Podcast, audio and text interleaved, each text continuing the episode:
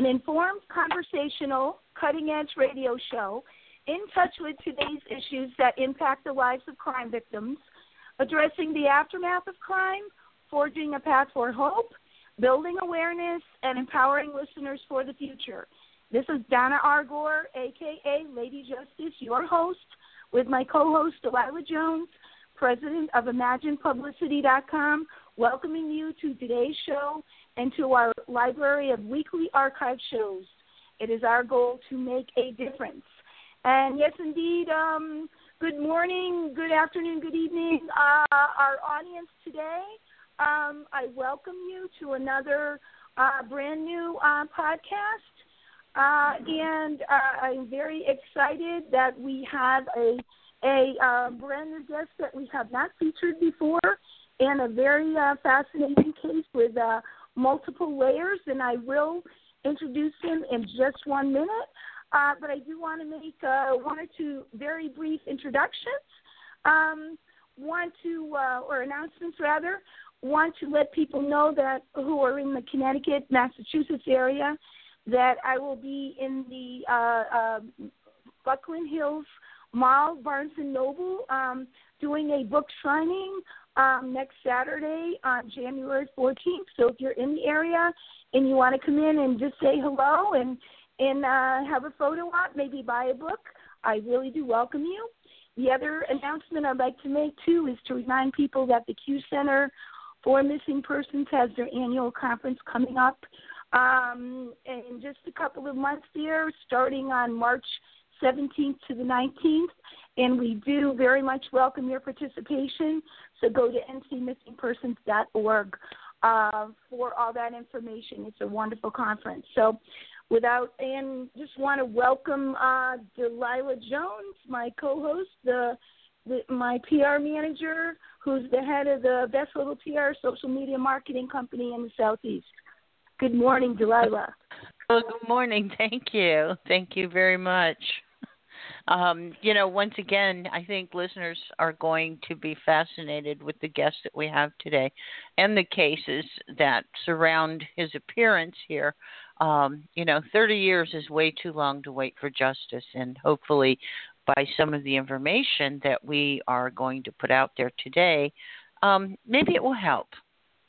Yeah, and it, it it will help in terms of maybe other people listening calling in, but it also will help other families uh, in terms of a sense of hope because Bill Thomas, ha- he and he and the other families and all of his connections have really um, uh, made made made so much progress relative to this very long history, and it is a fascinating story. I've had the the pleasure to talk to him in a detailed fashion um, over the last few weeks, and um, the, I just think he's a great guy. So instead of talking about him, let's talk with him. Um, Bill Thomas, who is um, by trade, he's a labor union executive in the LA area, but he has taken on the role of kind of spearheading this whole investigation about the uh, state of Virginia colonial uh, parkway murders.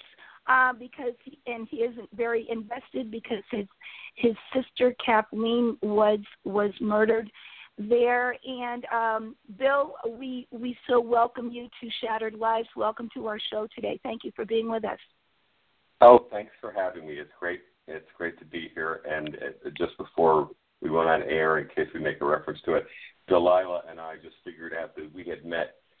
It's about six or six and a half years ago originally, and so it's, yeah. it's uh, great great to be here and great to reconnect with Delilah as well. Well, thank you. Yep. It's it's it's great on my end as well, Bill. Yeah, it's a small world, isn't it? It's a large world, it, world it's a small world. it's both, I think. Yeah, definitely, definitely. Well, Bill, uh, we're not we're not going to try to cover the entire landscape of every aspect because we just can't do it in one hour, and we just kind of um, planted the seed that maybe we can continue this, but we will give it, you know, we will give it a try. Um, we kind of have a game plan here, so let's kind of jump in. Um, with respect to, uh, I know that with your your your other job, the hat that you wear, you you you you work with a lot of people, and maybe um, in terms of working with uh, negotiating labor contracts and all of that, you are very well timed for working with numbers of people and networking with others and trying to um, find out information. Do you feel like your your two lives have kind of combined here in good ways to be able to to take on this massive um, assignment on, on behalf of crime victims? Yeah, they probably have, and it's a good point. I um, I, I didn't think that necessarily when I got uh, most heavily involved um, in the case, uh, the Colonial Parkway murders case, uh, seven years ago. But it, what you're saying actually does make a lot of sense in terms of working with people, and a lot of times in in in the the labor movement, we talk about organizing. That is, getting your members involved. Um, in in uh, in their contracts or in in the negotiation process or sometimes in the in the political process if there's an issue that's before um, a particular group of members. So I think a lot of those those skills that uh, I would use as a uh, executive director of a labor union make a lot of sense. And the truth is, I think anyone can use their background, whether you know whether they're a business person or or uh, they do what I do or or what have you. Everybody starts with some um, skills and innate ability that they can put to work. It has worked well for me over these last seven years. Yeah, well, we we never asked for this job, but sometimes there's just you know a calling in our heart that we do this and and and we do it so um you know i just wondering to start out with before we get into sort of nitty gritty do you see i mean i i i can see just looking in from the outside in my experience what would be the main differences in working with say that it was just your sister's case but you have you know eight you know eight people, you know, multiple couples here. I, I kind of harken back to the case of the Long Island serial killer and that kind of thing. What what are the differences w- with regard to approach that maybe you've learned that you, you have to approach this very differently in working with all of these families versus just representing your sister your sister's case? Well, it, it gets a lot more complicated when you've got in in in our situation, you have four double homicides of couples, and I know we'll get into a little bit of, the, of an overview. Um, yeah. But there, but there there are um, there are multiple jurisdictions involved, and it's funny. I'm just starting to watch um, some of the coverage on A and E of the Long Island serial killer case, which is a fascinating and very sad uh, case of multiple murder as well. But it, when you have the cross jurisdictional issues, in other words, you have multiple law enforcement agencies uh, involved, uh, that that creates all kinds of complications, and we can kind of touch on that. Then you've got the the, the passage of, of, of, of time. In our case, we have four double homicides approximately over a three year period in multiple uh, cities and towns in in Virginia, and mm-hmm. then then then you add in the you've got eight different uh, families, each of whom have lost a loved one, and of course, I think it's natural. I'm going to talk a little bit more about about Kathy and her girlfriend Becky because right. that's why I come to this conversation. That that's not meant to diminish any of the other young people that were lost I just know more about Kathy and Becky. I'll talk about all, all, all eight of the young people, but then so then, but then you have the complications of eight families, different perspectives, um, different points of view. Some people are are in the uh, the camp of thinking that the the four double homicides are related in the Colonial Parkway murders. There are other people, and they, with just the same degree of sincerity, that honestly believe that the four double homicides in the Colonial Parkway murders are not necessarily related. Mm-hmm. Um, so, you, and then and then you throw in the the level of engagement that different families feel. And one of the things I've come to learn is that everyone has to go through this process of loss in his or her own way. And so, for example, at different times, different family members have been more or less engaged in the process. This is difficult. It's sometimes painful.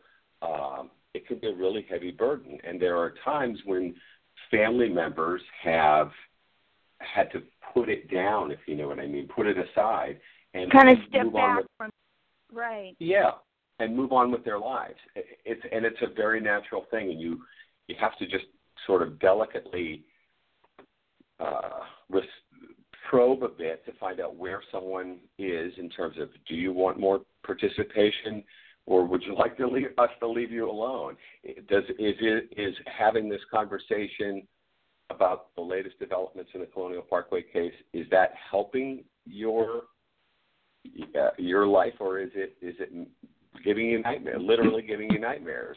So you have to be very respectful of other uh, people's points of view and their willingness to participate um, in the process. And this, by the way, this dynamic happens even within my own family, where you know, uh, with my father and my brothers, my mom has passed away. Uh, it, it, how much are they willing to to to to to be involved? Even how much are they willing to hear? Never right. mind, as you as you said a minute ago, Donna, just that you know the nitty gritty, which of course I try to try to avoid as much as possible, is inevitable for certainly for investigators um, and even family members. Sadly, you end up knowing a lot of uh, things that you'd probably rather not know. So it's a right. so you're carrying a big dynamic. burden. Yeah, yeah, and I can so relate in our situation too because every person in my family is different in terms of their tolerance level, level of involvement. So when you're dealing with all these families simultaneously, it's like you're having to check in and say, okay, where are you at with this right now? And I have information to share. Would you like to know it? So it's very sensitive. It's very delicate. Uh, you know, um, so uh, I don't know. I just commend you for you know taking this on because it is it is very very difficult, but um, and we all realize that first and foremost, you want to see justice for your sister um, and her partner.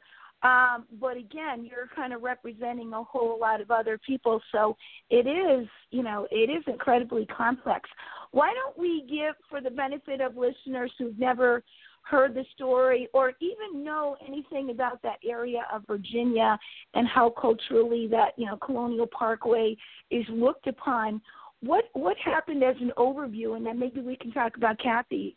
Okay. Okay.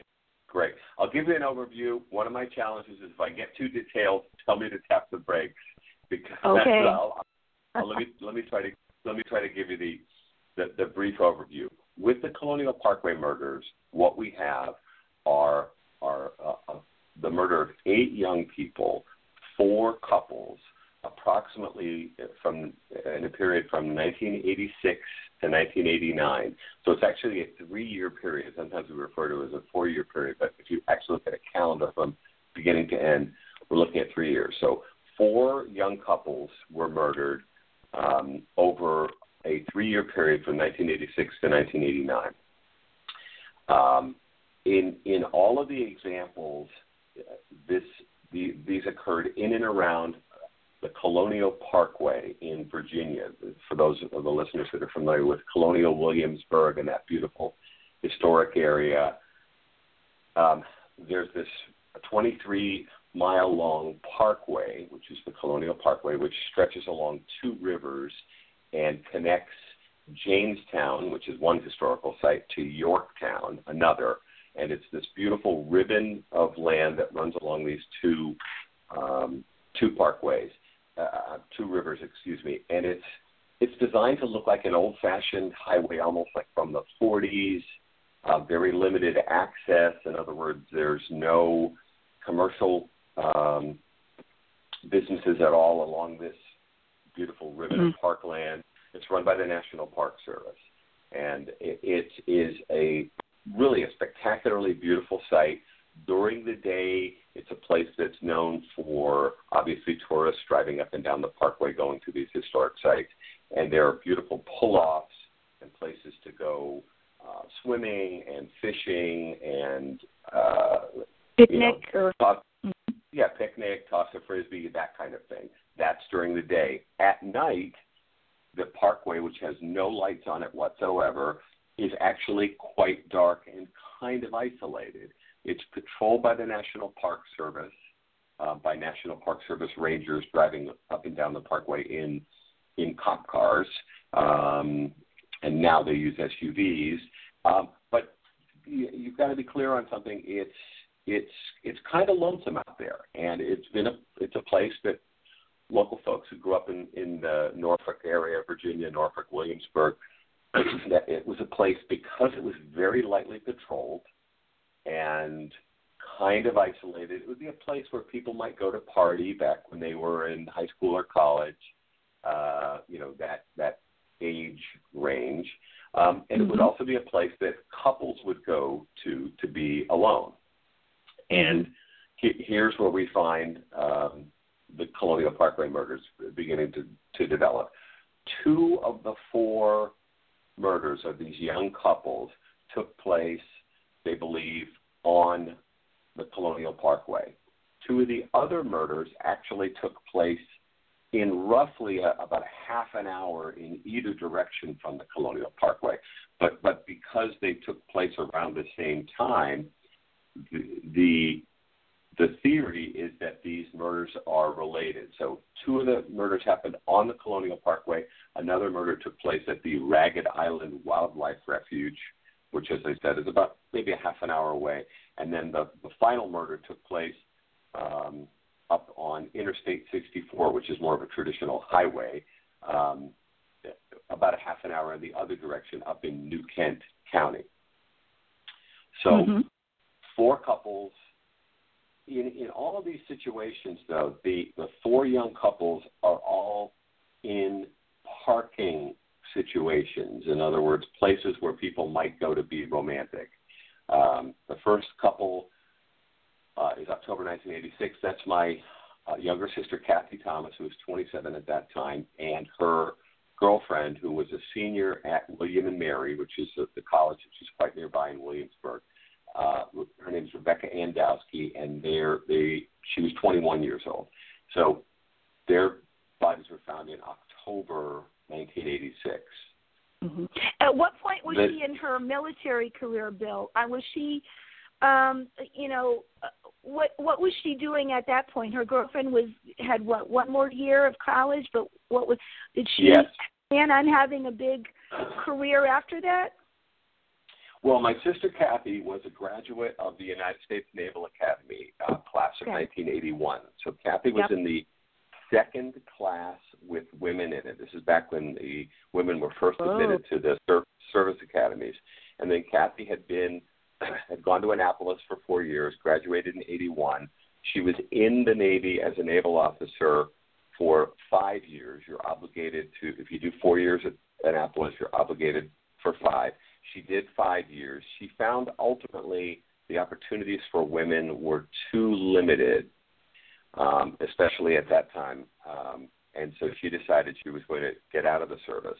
So she left the service in June 1986. She was working as a stockbroker for um, uh, a company in Virginia Beach, still living in the area, although she was thinking about heading off to graduate school the following year was beginning to explore, uh, you know, what her what her options might be. So she okay. ultimately probably would would have left the uh, the Williamsburg area, and then uh, her girlfriend her girlfriend they've been dating for six months. Um, Becky Dowski was a senior at William and Mary and was hoping to graduate uh, I'm not certain. She was a transfer student, so I'm not certain if she would have graduated that June or perhaps the following December. I see. Um, okay. I'm sorry to interrupt so, you. Go ahead. No, no, no, not at all. So um, the second couple, it's almost a year later, almost to the day, September 22nd, 1987, a second couple is found. Now, now we move off the Colonial Parkway. Um, we have a young guy, David Knobling, and a much younger girl. Her name is Robin Edwards, and they're found shot to death. Now, Kathy and Becky have been killed u- using knives and rope, and there'd been an attempt to set their car on fire. The second murder, um, David Knobling and Robin Edwards are found shot to death. They're also in, in a place where, uh, at least his his car, which is a pickup truck, David's pickup truck is actually found um, at a, in a parking area, which is next to the James River Bridge, which is a really big bridge that stretches across. You know, I think it's four miles, four and a half miles long, across the James River. David's truck was found next to the James River Bridge at this parking lot, which is a, a sort of a very pretty, actually, dirt parking area with a next to the wildlife refuge. A little bit of a sketchy reputation. I'm talking about the parking area now. It's a place that couples went sometimes to have sex, and it was also a place you might do a low-level drug deal, um, at least by reputation. I'm not saying that's what ha- was happening here, but mm-hmm. I'm just trying to give you your listeners a sense of what we're talking about. Now, right. their their bodies were missing, and over the next couple of days, search parties found the two bodies. They were in the water, um, and both both David and, and Robin had been shot. And sadly, David's father actually was one of the people that discovered um, his son's body. And mm, the the wow. think the the thinking was is that the based on the on the wounds and so on is that David and and Robin were approached and that at some point perhaps while being marched down to the water or something like that um, David may have made a run for it he was shot in the shoulder um, which probably you know would have taken him down and then then he was killed with a shot to the head and then Robin Edwards um, was also shot shot in the head. Robin was quite young; she was 14 years old, um, and it's interesting to note David and Robin aren't really a couple. Um, they had met that day, and um, so they might have been fooling around. They might not have. We're not mm-hmm. certain. How old not, was he? He's he was 20 at the time of his death, and Robin was 14. But it's mm-hmm. interesting. Mm-hmm. We often say couple here, and one of the things that when you're looking for patterns, interestingly, as as I walk you through this, Kathy and Becky, the first couple, are actually the only couple that's really a couple. That the oh, others, okay. I was going to ask you about that. Mm-hmm. The the others are, are not, and you'll you'll begin to see a little bit of a pattern. And I'll point out a few other patterns that that uh, investigators have point have have pointed out, or that that I thought about, or other family members. So that's September 1987. Then we move to the following spring, April 1988. Now we're back on the Colonial Parkway, and uh, uh, uh, two people are out on a first date. Um, their names are uh, Cassandra Hailey and Keith Call. His full name is Richard Keith Call. His father's also Richard. He goes by his middle name. Um, they are both college students at uh, what is now called Christopher Newport University. Um, also, both quite young. They're about 20 ish um, at the time of their deaths. Um, they're both students at Christopher Newport University. They're on a first date. Keith had broken up with another girl a few weeks before, longtime high school girlfriend. Now he's a freshman in college, um, so he's kind of upset about that, but maybe beginning to move on with his life.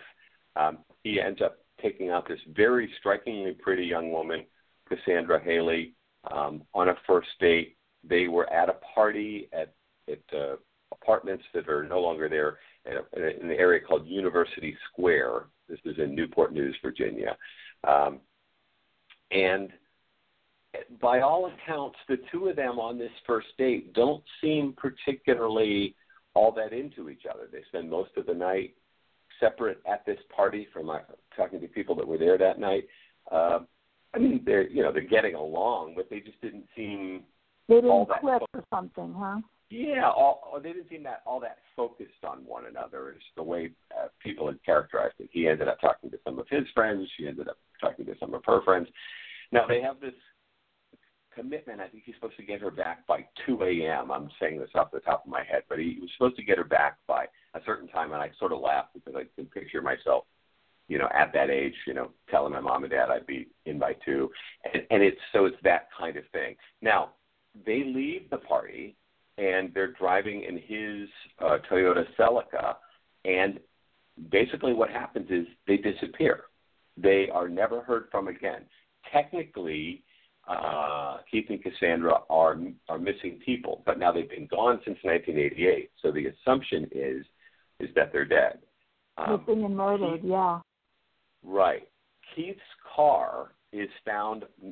Now we're back on the Colonial Parkway. It's found a mile or so away from where Kathy and Becky's Honda had been found, um, at another one of these very pretty little pull-offs along the Colonial Parkway next to the river.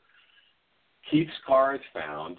Um, there's there's some articles of clothing inside, um, and uh, you know there were there were some sort of oddball theories that they might have gone skinny dipping. But when you start adding up things like it's April, it's cold, Yeah. it was supposed to be a cool, uh, a, a cold, misty night that night. They're on a first date. Doesn't make I don't think they- does it?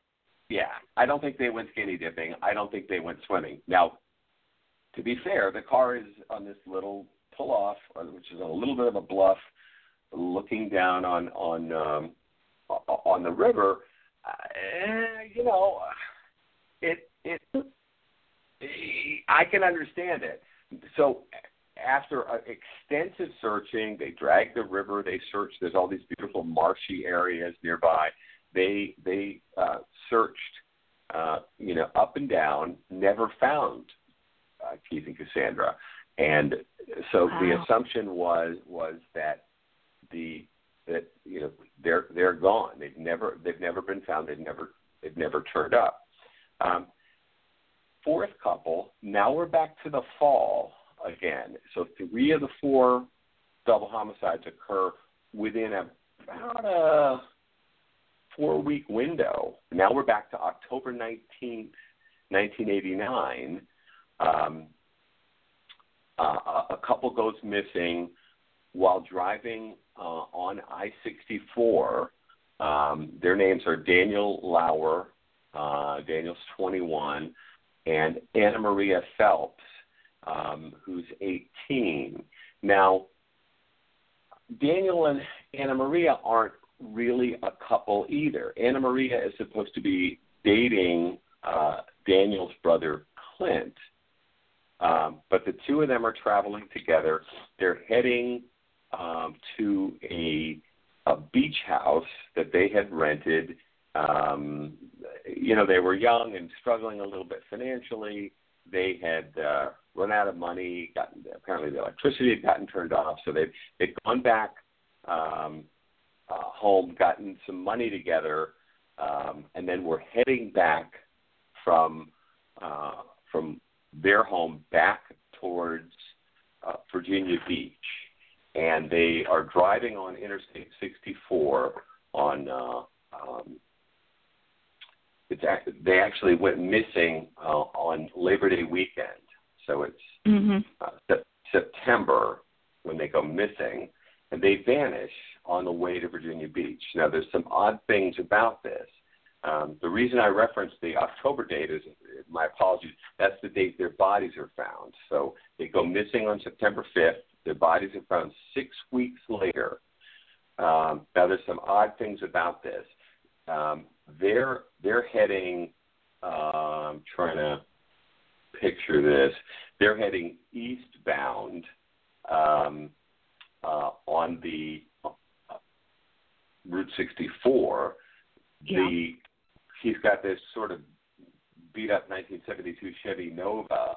Um, the car is found on the westbound uh, side of the road. In other words, in the wrong direction um, from, from their direction of travel. So there are 2 mm-hmm. rest stops, you know, big, fairly nice rest stops. Um, if they were stopping on the way to the beach, they should have stopped uh, in, in their direction of travel. But Chevy's found on the other side of the divided highway, and there's there's a kind of a mirror uh, rest stop on the other side of the highway. So first of all, the car is headed in the wrong direction. In the wrong direction, yeah. The bodies are found um, about a mile or so away off an exit in kind of a rural area. They're on a, a logging road, uh, and um, so to get there, they, you know, the, they would have had to have driven, or the perpetrator would have had to have driven them to the next exit, taken that exit, driven down kind of a state highway, turns into a bit of a country road, and then taken a right turn onto a, an old logging road. And oh wow! Just to let you know, I didn't interrupt, but we just hit about the halfway mark to the show, just to Great. give you a time check. Okay. Okay. Just, yeah. Just, and so wrapping that up, they're they're found six weeks later by hunters in an area mm-hmm. that was designated that was owned by a hunt club, um, under a blanket, lying side by side, um, and unfortunately, because six weeks had gone by, um, and because it was very wet and very hot during that time frame, the bodies actually were in a very advanced state of decomposition. They had a difficult time even figuring out how they'd been killed, but um, it appears that they were stabbed. Um, so no, I'm not just, sure if it helps the cause to say that these were couples or not. What's your opinion of that? Because it doesn't sound accurate, except for Kathy. Yeah. Well, it you know it's funny. You know, as I said, you, you, one thing investigators have taught me is you know you look for patterns. You know, so um, you know obviously they look for you know how were they killed, um, uh, where you know where did these things where did this happen? But one of the standouts is when you look at them, even though we often say first couple, second couple, etc. The truth is only Kathy and Becky are really a, a, a stable couple. You've got yeah, uh, wow. You've got David Knobling and Robin Edwards just met that day. Uh, Cassandra Hailey and, and Keith Call are on a first date, and then finally Annamaria Phelps and Daniel Lauer. You know they were young, and and you know relationships can be a bit fluid. But she's supposed to be going out with his brother, not with Daniel. So right. I, I think I think there's something there. A couple of other quick patterns. Three of the four crimes are in the fall. Um, mm-hmm. uh, almost in that back to school time frame from right um, right after Labor Day uh, to October 10th or so, um, and uh, two of the two of the four crimes happen on three day weekends. Um, I, I'm not saying that's significant, but two of the but two of the four crimes ha- happen yeah. on hol- holiday weekends. Now, mm-hmm. there's nothing. The experts tell me at this point there's nothing in the forensics that links these four crimes. In other words, it's just the basic circumstances of the murder. So, in other words, real quickly, it's couples, cars, parking kind of areas, mm-hmm. uh, love, lovers lane, to, you know, to use short shorthand. Um, right.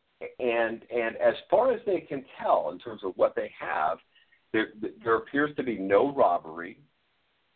So there's money in several examples in wallet. There's no robbery. There's no sexual assault. There's limited sign of struggle. Um, and there's a sense, almost from the beginning, that they they almost feel like a traffic stop. In other words, you have to picture yourself now, and I have to picture myself as a younger man now, uh, stopping with uh, your significant other, boyfriend, girlfriend, what have you, and kissing in cars.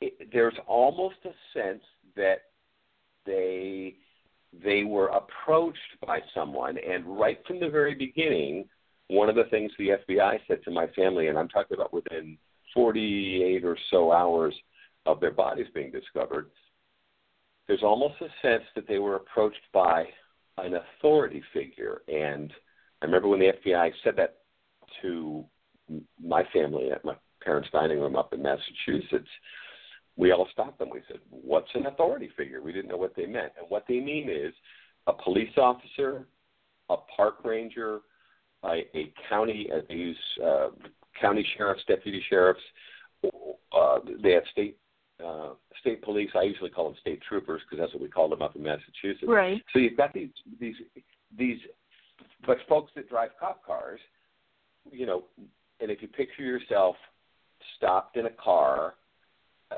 and maybe listening to music and maybe fooling around or whatever, and uh, or or or, or maybe just stopped, and then a, somebody rolls up on you and presents as a law enforcement figure. Remember now, we could be talking about someone that isn't any of those things. Right, someone that's believe. impersonating, impersonating that, Exactly. right? Well, Yeah.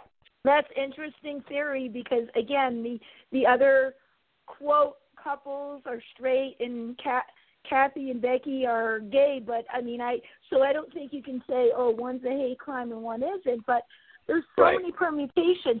Why don't we? Wait. Why don't we um move to the One second, Donna. I, question- one go second. ahead. While I, I just had this thought come through Yeah. as Bill was talking about, you know, the timing of this. That you know, your Right. three-day weekends and and holidays and the area, you know, close to Virginia Beach, Norfolk, that area, probably considered a vacation area, a transient area, which uh, you know I'm familiar with living in Myrtle Beach. It's very transient, and all the criminals like to hang out here.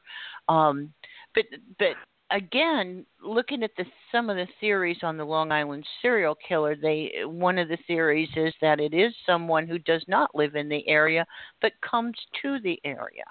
And being that these Right. crimes were committed a year apart, or you know, one each year, it, it's it's not incredible to think that this could possibly be someone from totally out of the area.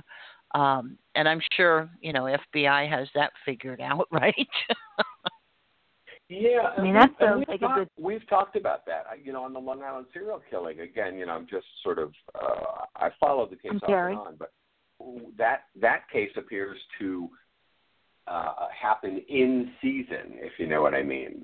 That that the they're saying that whoever that that killer is seems to be um, committing his, I guess I should say, or her, although we're likely talking him, uh, during during the high season. This um, almost feels like um, shoulder season to me. In other words, uh, you may be onto something, Delilah, but the I think as we head into the fall, it, it that area would shift from a, the beach focus, if you will, to a little bit more of um, you know back to school. Although those historic areas are busy year round, and certainly that's a beautiful time of year uh, in in that what they call the peninsula area, that this this Norfolk Williamsburg uh, area where these four double homicides took place.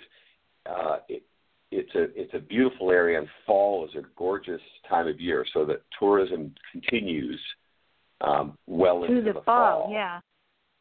Criminals don't want to kill in the in the in the in the height of winter time or whatever it is. It's too cold or whatever.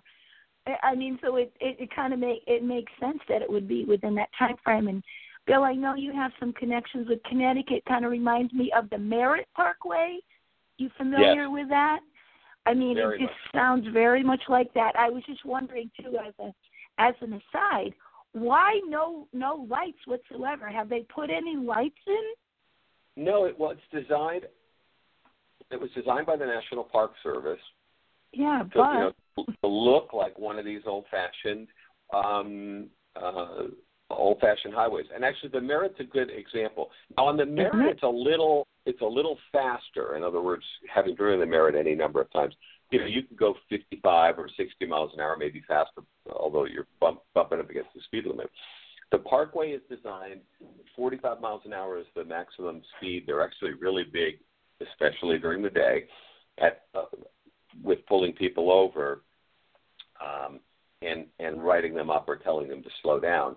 Um, but it's funny, there isn't a lot on the parkway. In other words, it's these be- it's these beautiful historic sites, most mm-hmm. of which are closed at most of which are closed at night, and except for you know like the visitors centers, uh, there's a handful of them.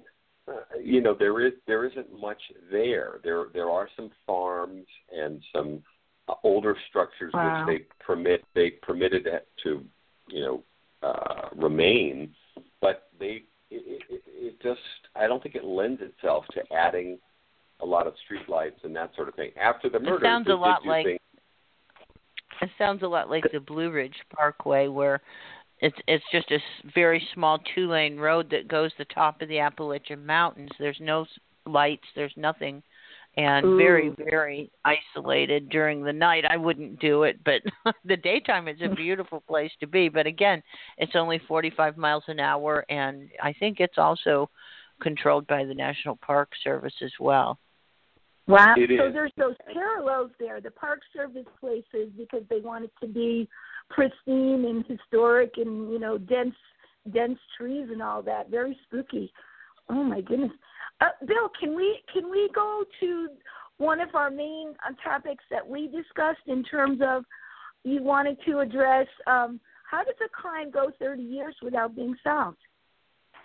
Well, first of all, you know, as the crime unfolded, first of all, I think one of the things that happened was you had multiple jurisdictions right away.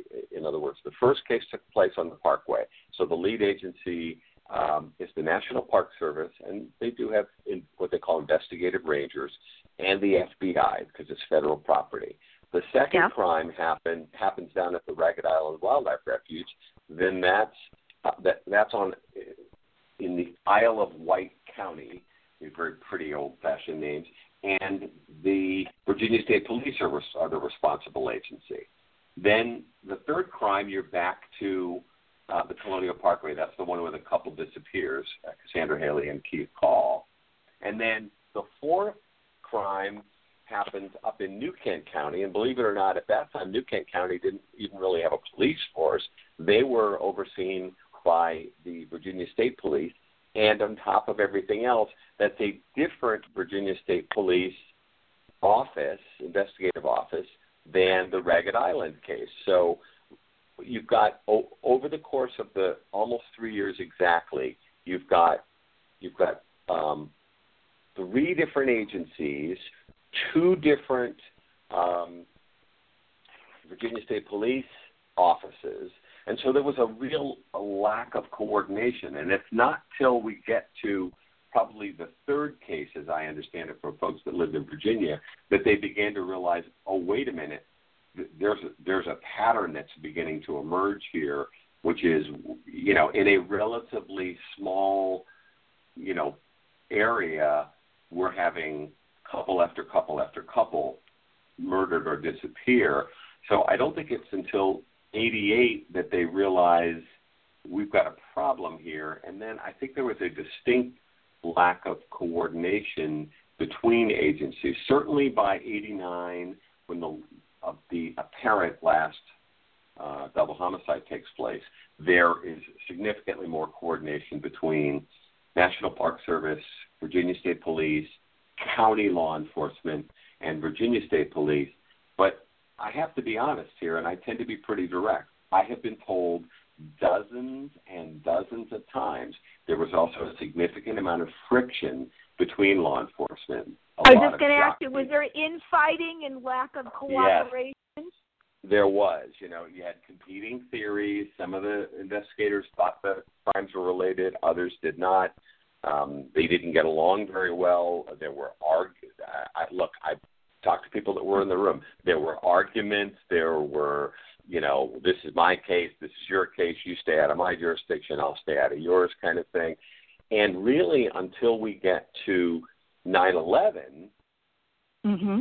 does it does it really shake up law enforcement and get them to realize, whoa, we need to work together in all things, um, not just terrorism, and you know these kind of jurisdictional fights can't go on. But you know, by 1990 or so, they were at least sharing information uh, and discussing whether or not they thought they had a serial killer um, on their hands, which they probably did. Um, but it's one of those things where I think there was, on some level, there was kind of a slow creeping realization that um, uh, you know there was something going on. And this is one thing I want to point out: killers move around very easily. We've got this wonderful wonderful highway system, and you can drive from one town to another. And I think smart, uh, methodical killers, and I think that's what we're talking about here with uh, the Colonial Parkway case, they move from jurisdiction to jurisdiction. And one of one of our areas of weakness, I'm talking about it, our us as a country now, is because we have multiple jurisdictions, and I'm talking about thousands of jurisdictions across the country, um, and a real lack of information sharing.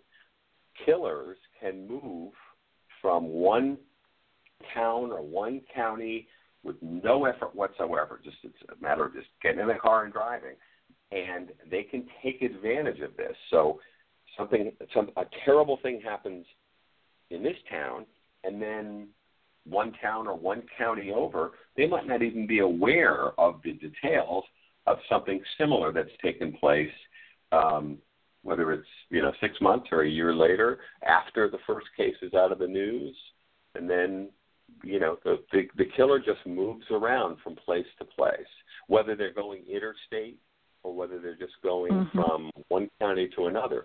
But I think one of, to answer your question, I think one of the reasons why the Colonial Parkway uh, case went unsolved is because you've got you've got two major jurisdictions, FBI and Virginia State Police, and then two different Virginia State Police offices all investigating what apparently may have been the work of the same killer or killers.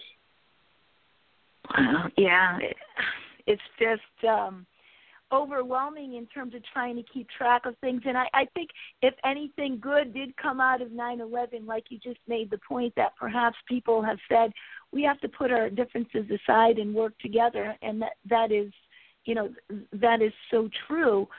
Uh, um, with with respect to um, the cooperation and what what has happened in the last seven years, I know that families are very frustrated in terms of being able to uh, being kept abreast of information. And are there barriers now because perhaps because of terrorism and, and 9/11 with whether you have experienced it or other people can you can you address that a little bit because I think that was a very good point to be made. How do we get attention to our cases, Bill? These cases or uh, others. Well, I think that I know people love police procedurals, and I watch them too from time to time. and they are very entertaining. And of course, you notice they wrap up the cases all within the within the allotted within an hour. hour. um, yeah. And and I'm here to tell you that isn't the way it it, it, it necessarily is in real life. Uh, one of the worst things that came out of 9/11, from the perspective of the uh, uh, families of victims of violent crime, and people need to understand this. The FBI has essentially been redeployed as an anti terrorism agency. I'm not questioning that decision, and I understand, you know, uh, I lost friends on 9 11. We lived in New York then.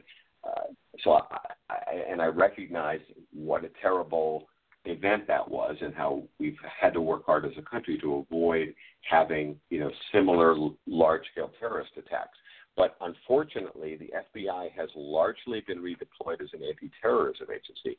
So, violent crime, if you go to the FBI's website and you look at their mission statement, which is you know mm-hmm. what they're here here to do, violent crime is all the way down at the bottom. It's number eight of ten things that they say they're committed to do. And actually, if you look at nine and ten, they're really more administrative.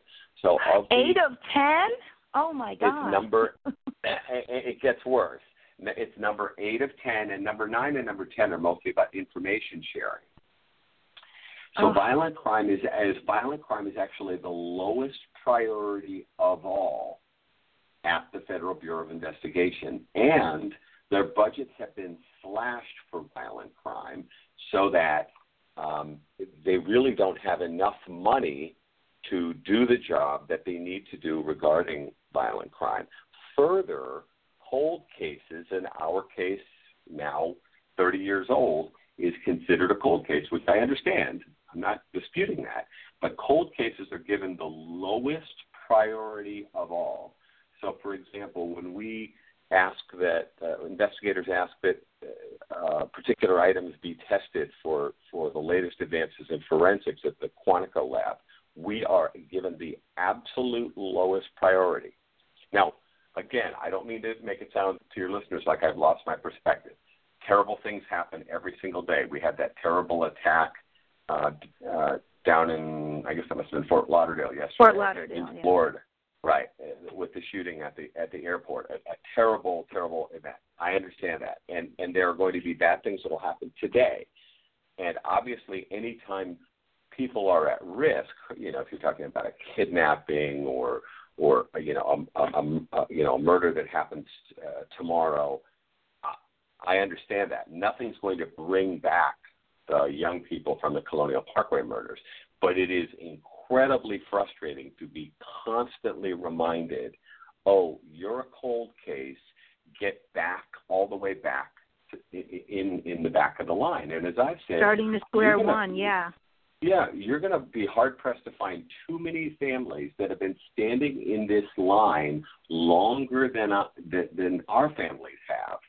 So mm-hmm. it, what happens is because new events take place, we feel like we're standing in line very patiently and respectfully, waiting in line for what forensics testing or uh, you know the time FBI agent's time or what have you, and then we constantly feel like we're being told, "Oh no, go back, go back to the back of the line." And I'm right. You never get over you never get to the front of the line. And and right, what are we to do? I'm thinking that maybe each town, uh, regional, state jurisdiction has to open up their cold case units. But for example, I just learned a couple days ago that we had two very good, very productive cold case units in Connecticut, one in southeastern Connecticut, one with the state police, and they've both been shut down because of cuts. So, what my question, and you know what it is, what do fam- families that are coming up and those that are standing in line, Bill, what do we do? Well, I think we as a people, and I'm talking about everybody here, and right. hopefully most people will never have to experience, you know, the kind of losses that that we have, you and I and others have. You know, this is the club that no one wants to join, and I understand it. But for us as a people, as a society, I'll be very frank here. We are not spending enough money on law enforcement. We need to spend more money. We need to allocate more funds. Um, so while we're talking about building walls between here and Mexico, there's a bad use of tax dollars. And you know something? I think solving homicides uh, and, and, and saving lives is, is a much better use because you want to talk about real threats versus imagined threats. Let me give you an idea. The clearance rate for murders – despite all the things we watch on TV, is 64%. That means if you lose a loved one, there's a one in three chance you are never going to know who killed your mother, father, sister, brother, boyfriend, girlfriend, what have you. One in three. And right now, since 1980, there are 215,000 homicides that have been committed in the United States that remain unsolved. That means that over 200,000 families are likely never going to know who killed their loved ones. Um, and there are 14,000 homicides, over 14,000, even though the homicide rate is down. There are 14,000 plus homicides committed each year in the United States. The truth is, investigating homicides and, and, and rapes and other violent crimes is a lot of work. It requires a lot of talented investigators and a lot of time. But one of the things that I've learned uh, from the work that we've done is if your if your loved one's murder or missing person case, again, I'm talking about very serious uh, crimes here. If it's not solved within 48 to 72 hours of the time it's reported, the chances of it ever being solved literally go off a cliff, and you could end up um, back in that group of one and three uh, families that will never know who who killed their their family member. And right, so, waiting in as, line. As, as much mm-hmm. as we enjoy the entertainment presentation of uh, uh, pr- police procedurals that show the FBI and everybody else, you know, solving these cases, the truth is there's a really good chance if if lightning strikes and this kind of unfortunate violence touches your family, there's a really good chance that you will never know what happened. And I have to tell you, as someone who's living this, this is not a good feeling to walk, be forced to walk through the rest of your life not even knowing who killed your loved one or why or and then it, without even ever moving into um, you know seeking appropriate justice right well, I agree with you, and I I know that, and I we try, especially those of us that work closely with nonprofits like the CUE Center and others, and those organizations can fill in the gap to help tremendously. There have been those that after many years have been solved, but we can't always say that it will never be solved because we have to give families a sense of hope, I think.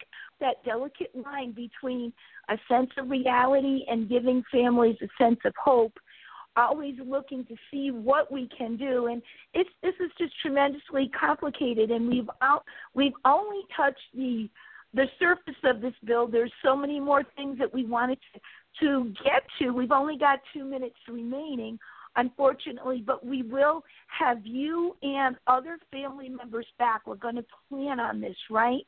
Um, I would want to know at this venture, what would you like to leave our audience with as a message right now until we I think we're going to plan a series because this is this is such tremendously important information, especially for other family members to share as well. What would you like to leave us with at this at this point? And how can people get in touch with you as well in terms of what well, you're you're sharing? Well, thank you. Well, first of all, I really appreciate you know you and Delilah putting the show together, and it really it, it makes a tremendous difference. It's great to talk about this stuff, and I hope that when we talk next, we can get into a little bit more about um, lessons that we've learned and things that yeah. might be helpful for other people that might uh, you know, have friends or family that are victims of, of violent crime. If people are interested in learning more about the Colonial Parkway murders, actually, if you Google Colonial Parkway murders, you'll find a tremendous number of, of uh, articles uh, that'll come that'll come up. Actually, Blaine Pardoe, who's a very well respected uh, true crime writer, uh, he and his adult daughter Victoria Hester are working on a on a book on the Colonial Parkway murders, which I think is going to be outstanding. They're both very uh, fine writers and, and great people. They're doing some fantastic research. But uh, one thing I recommend is actually the Wikipedia page. I'm not always a big fan of Wikipedia, but the Wikipedia that, page yep. uh, on the Colonial Parkway um, case, I I personally try to make certain everything is accurate and up to date, and that actually is a great place to start. And at the if you read that summary of the case, it has at the bottom it has dozens of links to some absolutely terrific um, stories, uh, television stories, um, uh, very very good in-depth stories. We had a fantastic series of articles that ran just a couple of months ago on the 30th anniversary of the Colonial Parkway murders. And so those are all linked at the bottom of the Wikipedia page. That's a great way if someone wants to learn a little bit more about the circumstances of this case. Um, yeah, between now and, and the time we schedule the next show, I think that that, that would be tremendous. So, um, again, we want to thank you so very much for coming on. We look forward to um, being able to present more information in in the future, Bill. Uh, Delilah, you have any parting thoughts? Well, I, I just much for appearing with us on the show. I think the information has been totally invaluable. Um, mm-hmm. And I think, too, in speaking about all of the jurisdictional problems that we have, goes back to one of my worst pet peeves is we're so reactive when it comes to crime instead of being proactive. I think if we would spend the money to have different types of programs in place, then we wouldn't have to wait 30 years to find out what happened. Oh yeah, that absolutely. I agree with you. We need to, especially in this day and age. But you know, we're uh, we we can put the ideas out there for presentation and help to educate, and that's what we're trying to do in our corner of the world. And I'm very proud of this show. So thank you, Delilah, for saying that. Thank you, Bill. We will be in touch very soon. Um, so spread the word that this series will continue. Um, everyone have a good weekend, and we'll be signing off for this edition of Shattered Lives. Thanks, Bill. Thank you so much. Talk to you soon.